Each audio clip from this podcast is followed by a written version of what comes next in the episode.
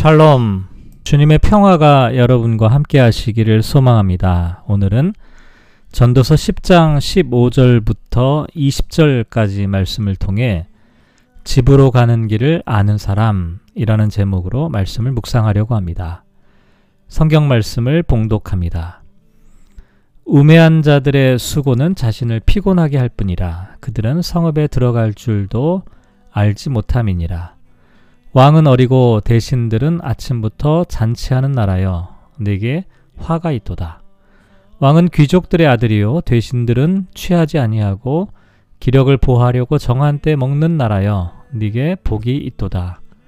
게으른즉 석가래가 내려앉고 손을 놓은즉 집이 새느니라. 잔치는 희락을 위하여 베푸는 것이요 포도주는 생명을 기쁘게 하는 것이나 돈은 범사에 이용되느니라. 심중에라도 왕을 저주하지 말며 침실에서라도 부자를 저주하지 말라. 공중의 새가 그 소리를 전하고 날짐승이 그 일을 전파할 것임이니라. 아멘.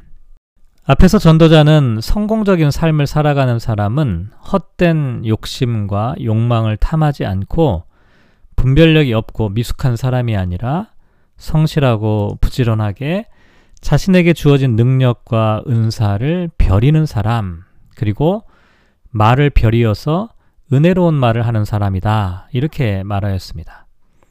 오늘 본문에는 계속해서 불행한 사람과 복 있는 사람에 대한 이야기를 하고 있는데요. 먼저 15절 말씀을 보면 우매한 자들의 수고는 자신을 피곤하게 할 뿐이라 그들은 성읍에 들어갈 줄도 알지 못한다라고 말합니다. 피곤하다는 말은 숨이 차다, 기진맥진하다는 뜻인데요. 어리석은 사람은 아무리 애를 쓰고 노력을 해도 좋은 결과를 낳기는 커녕 스스로 지쳐버릴 뿐이라는 것입니다. 그리고 성읍에 들어갈 줄도 알지 못한다. 이 말은 자기 집으로 가는 길조차 찾지 못한다는 뜻입니다. 오늘 설교 제목을 어, 집으로 가는 길을 아는 사람 이렇게 정해봤는데요. 이게 바로 여기에 나와 있는 표현이라고 할 수가 있습니다. 다시 말해서 가장 중요하고 기본적인 일조차도 모르기 때문에 아무리 수고를 해도 무의미할 뿐이라는 것이죠. 히브리서 11장 14절 말씀에 보면 믿음의 사람들을 일컬어 본향을 찾는 자다 이렇게 말하고요. 그들이 나온 바 본향을 생각하였더라면 돌아갈 기회가 있었을 것이다 라고 말합니다. 그리고 히브리서 11장 16절을 보면 그들이 이제는 더 나은 본향을 사모하니 곧 하늘에 있는 것이라. 이러므로 하나님이 그들의 하나님이라고 일컬음 받으심을 부끄러워하지 아니하시고 그들을 위하여 한 성을 예비하셨다라고 말합니다. 한마디로 믿음의 사람은 자기 집으로 가는 길, 본향으로 가는 길을 아는 사람이고 자기 집으로 돌아가려고 애를 쓰는 사람이라고 할 수가 있습니다. 하지만 미련한 사람은 집으로 돌아가는 길을 모르기 때문에 기진맥진할 정도로 애를 써서 노력을 하지만 그럼에도 불구하고 아무런 소득을 얻을 수 없다라고 말하는 것입니다. 또 16절과 17절은 서로 대비되는 상황을 나타내고 있는데요. 먼저 16절 어, 말씀에 보면 왕은 어리고 대신들은 아침부터 잔치하는 나라여 내게 화가 있다라고 말합니다. 왕이 어리다라고 하는 것은 비단 육체적인 나이가 어리다는 뜻만은 아닙니다. 정신적인 분별력이 약하다는 뜻입니다. 그래서 왕은 왕의 자리에 있음에도 불구하고 종처럼 사는 사람을 나타내죠. 그리고 대신들은 아침부터 잔치한다라고 하는 것은 단순히 먹고 마시는 정도가 아니라 아주 허랑방탕하게 지내는 것을 의미하죠. 이렇게 통치자와 고위 관리들이 모두 쾌락과 방종에 빠져 있는 나라는 저주를 받고 결국은 망할 수밖에 없다는 것이죠. 왜냐하면 이들은 모두 집으로 가는 길을 알지 못하기 때문입니다. 하지만 17절을 보면 왕은 귀족들의 아들이요 대신들은 취하지 아니하고 기력을 보하려고 정한 때 먹는 나라여 내게 복이 있다라고 말합니다. 귀족의 아들이라는 것은 단순히 신분이나 지위가 높다는 의미가 아니라 앞서 16절에서 어리다 라고 하는 말과 반대되는 의미입니다. 그래서 성숙하고 지혜로운 사람이라는 뜻이죠.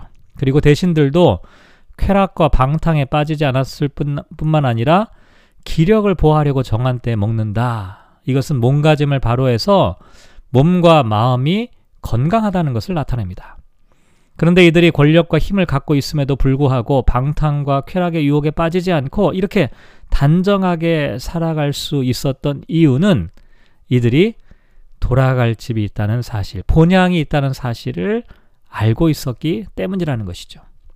또한 18절을 보면 게으른 즉 석가래가 내려앉고 손을 놓은 즉 집이 샌다라고 말합니다.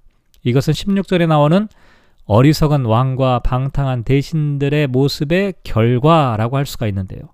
손을 놓다는 것은 손이 축 처진 무기력한 상태를 나타냅니다. 그래서 이들은 일을 해야 할 의욕과 동기를 잃어버렸고 결국은 집에 석가래가 내려앉는다. 이 지붕이 무너져, 무너져 내린다라고 하는 것을 나타냅니다.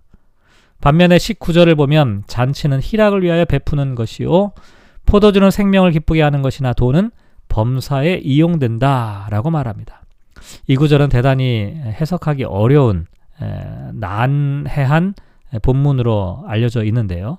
표준 세번역을 보면 이 구절을 이렇게 번역합니다. 잔치는 기뻐하려고 버리는 것이다. 포도주는 인생을 즐겁게 하고 돈은 만사를 해결한다. 이렇게 번역합니다.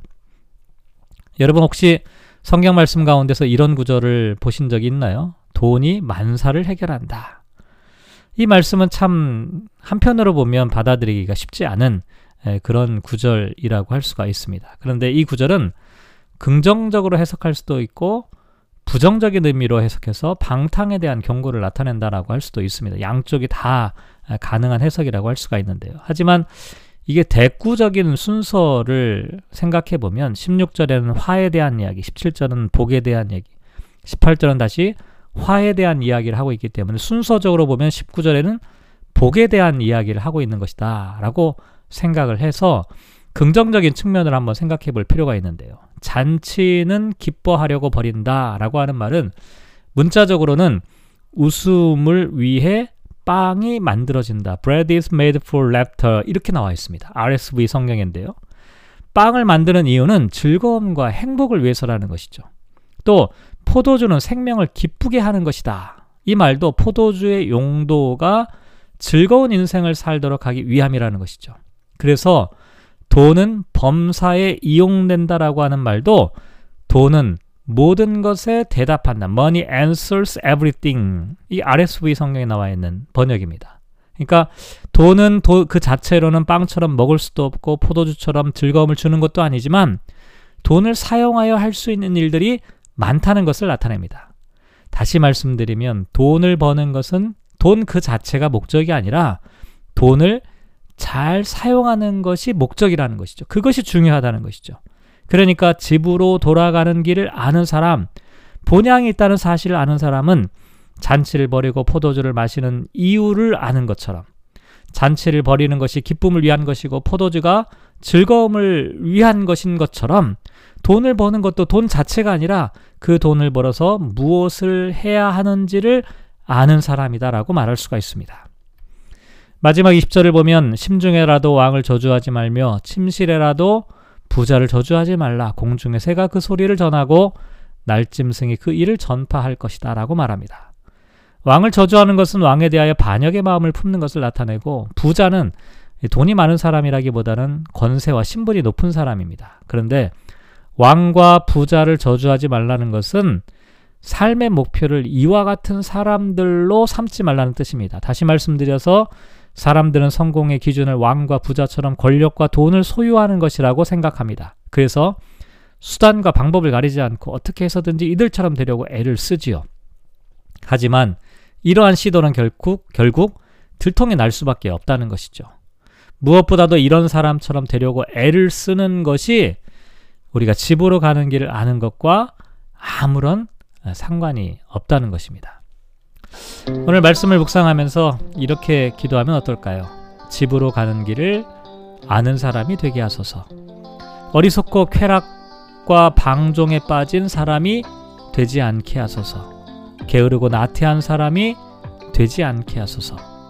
돈을 벌기 위해 사는 사람이 아니라 돈을 통하여 잘 사용하고 그것을 통해서 집으로 가는 길을 찾아가는 사람이 되게 하소서. 사랑하는 성도 여러분, 오늘도 말씀을 묵상하며 하루를 살아갑니다. 아침에 출근해서 집으로 돌아오는 길, 우린 다 알고 있죠. 아이들이 학교를 갔다가 집으로 돌아오는 길, 만약 그 길을 모른다면 우리는 멘붕에 빠질지도 모릅니다.